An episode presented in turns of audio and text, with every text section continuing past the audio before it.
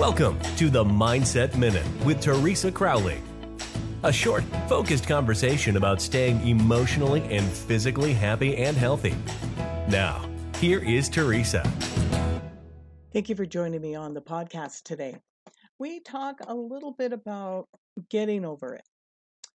Difficulties that you overcome. When you're having a hard day, it doesn't mean that you'll have a hard life. It is more in the way that you remember experiences.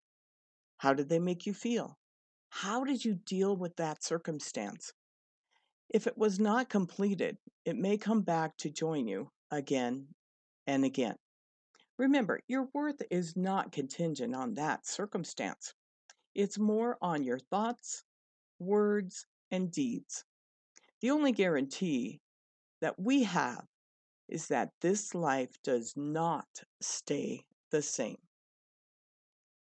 Thank you so much for joining me on the podcast today, and I hope to see you weekdays. Thank you for listening. We look forward to you joining us weekdays on the Mindset Minute with Teresa Crowley.